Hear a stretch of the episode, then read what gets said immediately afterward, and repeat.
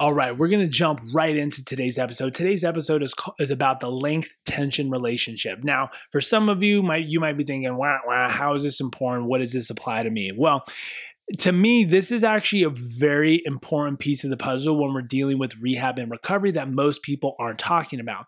And this really helps you unlock the knowledge about how your body moves and operates, especially from just a, or sorry, backing up, especially from just a movement perspective, right?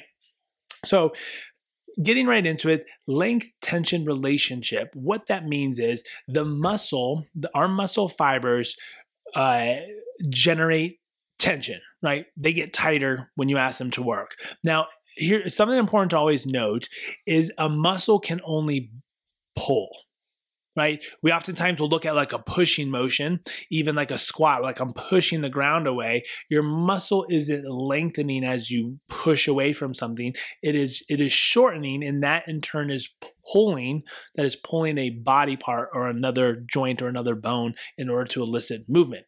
Now, what's important to note about that is there is a position in which the muscle belly the the belly is like the the middle part of the muscle, right, where most of the muscle fibers are, uh, and and and in turn, this also is is in relationship to the the tendon which attaches to the bone. But there is a position in which the muscle belly can generate the most amount of force, and and and it's not we can't say it's like oh, and it's X amount of length or whatever that is, right? It's it's it's it's an inherent thing that is felt and developed throughout your body, and it can change because you can get stronger in in positions of shorter or, or, or longer positions, right? In, as in relationship to the to the muscle length. But most importantly, what we're looking for is how can you better understand this to help you with leverage. Now, leverage is the name of the game when it comes to resistance training, right? Your ability to leverage right? To move something allows you to get stronger. The more weight you can move or leverage, then the more adaptation you can have. Now that being said, too, we can use leverage and the same the same concept of stretched um, uh, the stretch length tension relationship to maybe elicit more strength. Right? If I can generate tension in a muscle belly that's longer, can I make it stronger in that longer position? Now, this is also important because we talk about uh, in previous episodes, as indicated in alluding to this episode, of how length tension relationship can improve shoulder pain. This is also true for like lower back pain, right? When we're dealing with disc injuries and things like that, we're looking at the muscles are oftentimes in a hyperspasm shortened position because they don't want they don't want the the, the joints, uh, the the, um, uh, the spine to move because that might elicit more pressure on the disc. And so what happens is they become locked down and, and tight, and their tension is only then generated in a shortened position. And then when we ask them to elongate to move and create create tension in a long position they don't know how to do it and sometimes that creates spasm um, uh, potential muscle injuries and or they buckle fail and fatigue which then puts more pressure onto the lower back. So understanding the length tension relationship allows you to create this framework of like, okay, well, I feel like I have the most control and leverage within this range of motion right? Now it's good because we want to build on that and then as we build on that we can we can expand upon that and this is also especially true as we talked about the shoulder the shoulder while we want it to be strong in various positions it is strongest in certain positions based on this length tension relationship of having the rotator cuff being able to control where our shoulder is and how it operates. So when we're dealing with rehab, rehab, rehab is strength training in the presence of pain. So you're still doing all the things that you should and could be able to do, just maybe slightly modified, regressed, or later, laterally changed.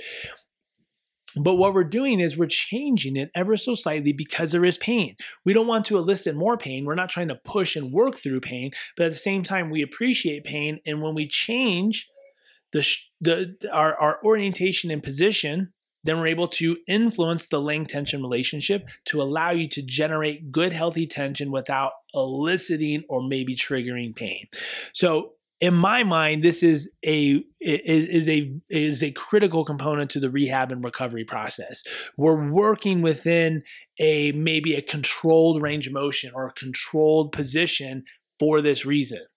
Uh, for this reason, it also helps you change how you're loading other joints that might be angry right? Because the muscles are more in control. Or let's say, for instance, you're dealing with patellar tendinopathy, right? Or patellar tendonitis, right? And we're doing box squats. We're controlling range of motion and depth so we can still load the tendon to create adaptation and change and improve that tendon but at the same time we're not going too far that might be pulling on that uh, on that inflamed tendon or possibly muscle belly or tendon tear right? So this is in my mind a really critical component of the recovery and rehab process that is not being talked about enough because we just assume, oh, you just, if it hurts, just don't do it, right? We need to maximize on this. We can still find ways to load and, and, and elicit adaptation and response. We just have to know what positions depth and variables to manipulate and change. So, if you feel like you're kind of just honestly just stuck, you're not getting a lot out of your movements or you feel like you're really limited because uh, because of pain or because of what someone told you to do, I promise you there's definitely ways for us to start progressing your plan and your program. And oftentimes, you know, when we work with people from a remote setting or in person, we're just going through their programming and their planning, right? So if someone's at a gym or they're doing a group class or, or even we've had people that have they're seeing PTs because they want to go through insurance and they're getting a lot from it, but yet at the same time, they know they're not getting enough. We help them, hey, let me see your PT program, right? And so we'll do consultations which say, okay, well, with this program, I think you're in the right direction, but I would do this, this, and this this way, right? So whether it's us helping you redefine your PT program, whether it's us helping you uh, with your current group training or your customized programming, helping you change and look at what you're doing so that we don't have to reinvent the wheel. We can keep doing everything, but sometimes just small modifications of changing angles, levers, positions, length, tension, relationships will open up better opportunities for you to maintain everything that you're doing, but not regress due to triggers and flare ups of the pain that you might be experiencing. So I hope this was super helpful for you guys. Again, please like, share, comment, subscribe, help us get this word out to other people so that we can help others just like you live a loud, adventurous life. Thanks for tuning in, guys. Live loud.